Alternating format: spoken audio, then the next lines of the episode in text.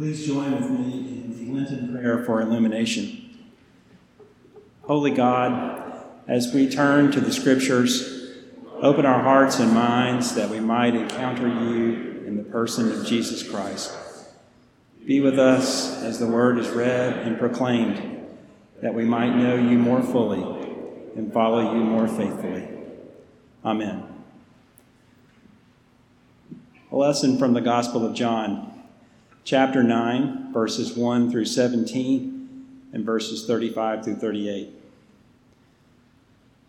As he walked along, he saw a blind man from birth. His disciples asked him, Rabbi, who sinned, this man or his parents, that he was born blind? Jesus answered, Neither this man nor his parents sinned he was born blind so that God's works might be revealed in him. We must work the works of him who sent me while it is day. Night is coming when no one can work. As long as I am in the world, I am the light of the world. When he had said this, he spat on the ground and made mud with the saliva and spread the mud on the man's eyes, saying to him, Go and wash in the pool of Siloam, which means sent. Then he went and washed and came back able to see. The neighbors and those who had seen him before as a beggar began to ask, Is this not the man who used to sit and beg? Some were saying, It is he. Others were saying, No, but it is someone like him. He kept saying, I am the man. But they kept asking him, Then how were your eyes opened? He answered, The man called Jesus made mud, spread it on my eyes, and said to me, Go to Siloam and wash. And then I went and washed and received my sight. They said to him, Where is he? He said, I do not know. They brought to the Pharisees the man who had formerly been blind. Now it was a Sabbath day when Jesus made the mud and opened his eyes. Then the Pharisees also began to ask him how he had received his sight. He said to them, He put mud on my eyes, then I washed, and now I see. Some of the Pharisees said, This is not a man from God, for he does not observe the Sabbath. But others said, How can a man who is a sinner perform such signs? And they were divided. So they said again to the blind man, What do you say about him? It was your eyes he opened. He said, He is a prophet. Jesus heard that they had driven him out, and when he found him, he said, Do you believe in the Son of Man? He answered, And who is he, sir? Tell me so that I may believe in him. Jesus said to him, you have seen him, and the one speaking with you is he.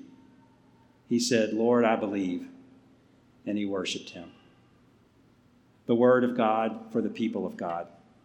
Thanks be to God. I'd like to invite all the children who are in the sanctuary to come up and join me here for just a moment if you'd like to. And if you're worshiping from home, just get a little closer to your screens and we'll have a moment just for us. Good morning, good morning. Glad to see all of you. Welcome, welcome. Come on up. Aren't these flowers pretty today? I told someone they look like spring is emerging. Doesn't feel like it today, though, does it? It's pretty cold out there, but it's going to get warmer. We just heard a story that Mr. Brandt read for us about Jesus and a man who was blind. Now, Jesus was walking along a road with all of his disciples, and he was walking through a town, so there were lots of people around. But Jesus noticed way over there was a man, and they say he was a beggar. That means that he was probably poor and he had to ask people for help because he couldn't see, he probably couldn't work. So he was way over there. And most of the people walking by didn't notice the man, they just kept going by. Even the disciples, you know, they talked about the man, but they didn't really notice him or reach out to him. But Jesus stopped and talked to the man. And then he healed him. Did you hear the story? He took mud and he put it on the man's eyes. Isn't that cool? And then when the man washed the mud off, he could see. It was amazing for the first time in his life. There's something about that story that reminds me about what Jesus is like. Jesus notices everybody, every person matters to Jesus. And Jesus is especially good at noticing people who other people don't notice, noticing people who kind of are on the edges, maybe people who are hurting or people who need help. And so that reminds me that as a follower of Jesus, I want to be paying attention to everybody, especially people who might be kind of on the edges and feeling lonely and sad. So, next time you're out on the playground, maybe playing with friends or playing at school, if you see someone who's by themselves, they may feel kind of lonely. And I think Jesus will want you to go over and say hi and tell them your name and maybe say, Do you want to play with me? I think that's what Jesus would do. Let's pray together. Gracious God, we know that you don't want anyone to be alone or forgotten that you had ways of seeing everybody, most especially people who are hurting and lonely or sick or in need. And we want to be more like you, so help us to notice and to reach out in friendship and love. In Jesus' name we pray. Amen. Thank you all so much for listening. Three, four, and five year olds can go with Pastor Maggie to Children's Church. And if you're younger than that or older than that, you can return to your seats with parents.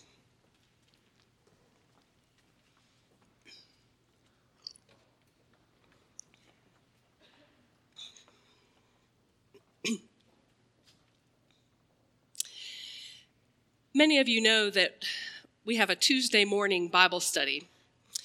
It's a hybrid Bible study. We have a good number of people who come and sit in room 310 and other people about the same number who join us over Zoom. And in that Zoom group, this week we had someone who was zooming in from South Carolina, someone zooming in from Florida, and someone zooming in from Virginia. Sometimes we have two people zooming in from Virginia. But one of our faithful Virginians is Reverend David St. Clair. His father was Reverend Dr., I believe, Ben St. Clair, who was the pastor of this church from 1967 to 1980. David always has the most beautiful wisdom to share when we're talking about scriptures. And this week he shared a story from his childhood. Before his father became the pastor at West End, he was a district superintendent in our conference.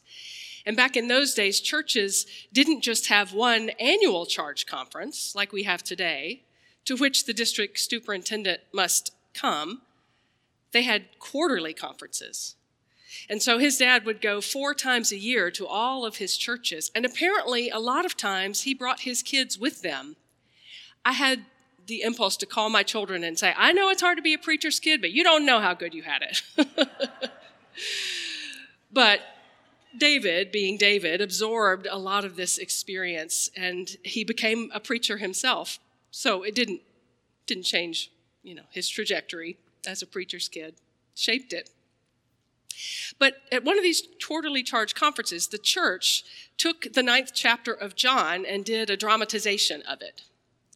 And the chapter is long and it's made up of several scenes, about six scenes. And David noticed that for most of the story, Jesus is off stage. He's there at the beginning, he heals the man, and he doesn't come back till the very end.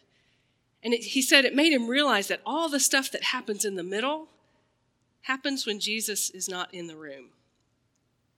And that's important. That's a deep insight into this story.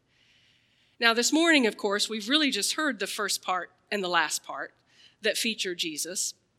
because of the length of the chapter, we had to cut it down, but I'd like to do a quick run through of the six scenes so you get a sense of what happens. And as we do that, I would invite you to put yourself in the place of the man who was born blind and experience these events through his perspective. So, scene one Jesus and his disciples are walking along a road, and they see this man. Somehow they know he was born blind. We find out later he's known as a beggar, probably on the side of the road asking people for help and for money all day long. Jesus sees him and sees a child of God, sees a human being made in the image of God. He has compassion for him. The disciples, on the other hand, see a theological conundrum. They see an object of discussion. So they turn to Jesus and they say, So tell us, who sinned, this man or his parents, that he was born blind? They give him two choices, A or B. And of course, Jesus, being Jesus, says See, none of the above. He's not blind because somebody sinned. He's not blind as a punishment for someone's sins. And here's where the English translation is less than helpful, I think. It says in the English, he was born blind so that God's works could be revealed. But that, that's not even in the Greek it basically says he was born blind. God's works can be revealed nonetheless. I hear Jesus saying he was born blind. It just happened. These things happened, but God can still work. Just watch. And so Jesus kneels down, I imagine, in front of the man, gets a little bit of dirt and adds his own saliva to it and makes some mud and rubs it across the man's eyes, and gently says, Go and wash in the pool of Siloam. And so the man goes. He finds his way to the pool of Siloam, and he takes that cool, fresh water and he rinses the mud off and he opens his eyes. And for the very first time in his life, he sees the color blue, the sky and the clouds drifting overhead, and the sun sparkling on the surface of the pool, and the people walking by, the faces that he's never known what they look like. Can you imagine the joy, the gratitude, the elation he must feel, the wonder he must be experiencing that someone was able to heal him for the first time in his life? End of scene one scene two. I don't know how he gets there, but I think he runs. He runs back to his neighborhood, to the people he's known who have surrounded him his whole life, and now he can see and he wants to tell them and show them what has happened. And nobody rejoices with him. They're confused. They're like, wait a minute. They talk about him rather than to him. And they say, Isn't this the man who was born blind, used to beg by the side of the road? They look at him and see the person he used to be. And they can't understand how he could have broken out of that. So finally, they do ask him what happened, and he tells them a man named Jesus took mud and he uh, washed, and I could see. And they ask, Where is he? Maybe they want some of this Jesus for themselves, but he says, I don't know. He's left the room. End of scene two. Scene three. The neighbors bring the healed man to the Pharisees, to their religious leaders, to these people they look up to as authorities, to help them understand what has happened and how to categorize it and how to make sense of it, to make sure it's really true somehow, maybe. And the Pharisees don't rejoice with him. They aren't amazed that this miracle has happened. They are skeptical. And when they find out that the healing happened that day on the Sabbath day, well, some of them say, well, that checks that box. There's no way this healer is someone who comes from God because he performed this miracle on the Sabbath day. Others said, well, wait a minute. Nobody could perform a miracle like this unless he came from God. And they were divided. The man is not a human being made in the image of God who has just experienced this life transformation. To them, he is an issue to be argued over and divided over. Again, they're more interested in talking about him than talking to him and rejoicing with him. The next scene the Pharisees bring the man's parents to be questioned. They're still not sure this miracle has actually happened, so they want the parents to verify that this man was indeed born blind, that he's their son, and that now he can see. And the parents are scared half to death because they know that it's being talked about now that anyone who follows Jesus might be expelled from the synagogue. And so they say, Yes, he is our son, and he was born blind, but how he gained his sight, we don't know. He's of age, ask him. They distance themselves from their child. Even his parents don't rejoice with him. They're so afraid of being kicked out or rejected by their faith community that they will not stand by their child.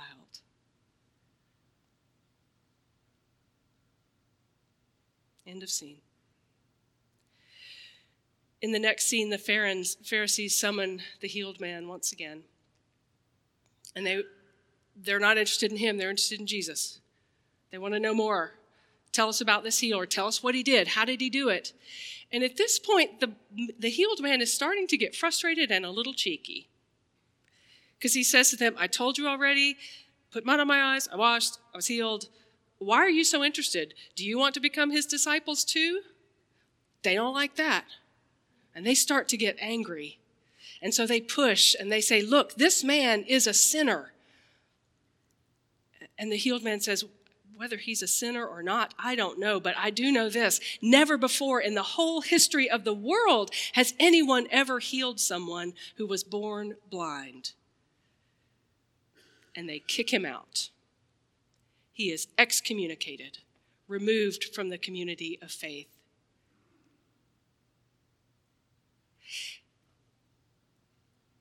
It just breaks my heart that all along the way, while Jesus is not in the room, there is no one who celebrates this man's healing.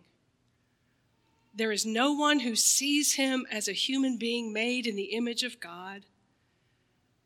There is no one who celebrates this transformation. There is no one who accepts his story and receives him as he is. And even more, there is no one who hears his story and wants to follow Jesus too. And so, as the story comes to an end, in the next to the last scene, we see a man standing alone who has experienced this amazing thing in Jesus, and he is alone. But that, my friends, is when Jesus comes back on the scene. The story says when Jesus heard that the man had been kicked out, he went and found him. And in his conversation with this man who's been healed, he offers himself in relationship. He gives him a new way to be. He helps him see that his identity does not come from his neighbors or his religious leaders or even his parents. It comes from Christ and Christ alone. And Jesus invites him to become part of the entourage, part of the community that is building itself around Christ, where all people are seen as created in the image of God, where everyone has had an experience of grace with Jesus, and the doors are wide open to welcome more. An invitation in this story is to, to find ourselves in it and I know that many of you find yourself in the place of that blind man, knowing what it is to be rejected or marginalized or invisible I think the invitation for us as a church is to be wherever Jesus is, to make sure that Jesus hasn't left the room. That, like Jesus, we have our eyes wide open to see those on the margins who might be invisible or rejected or alone. To offer relationship of love and grace with joy to continue following this healer, our Savior, who surprises us every day and who is willing to welcome whosoever will join in. My friends, I want to be where Jesus is. May this story remind us and invite us as we go back out into the world to go with our hearts and our eyes wide open. Thanks be to God.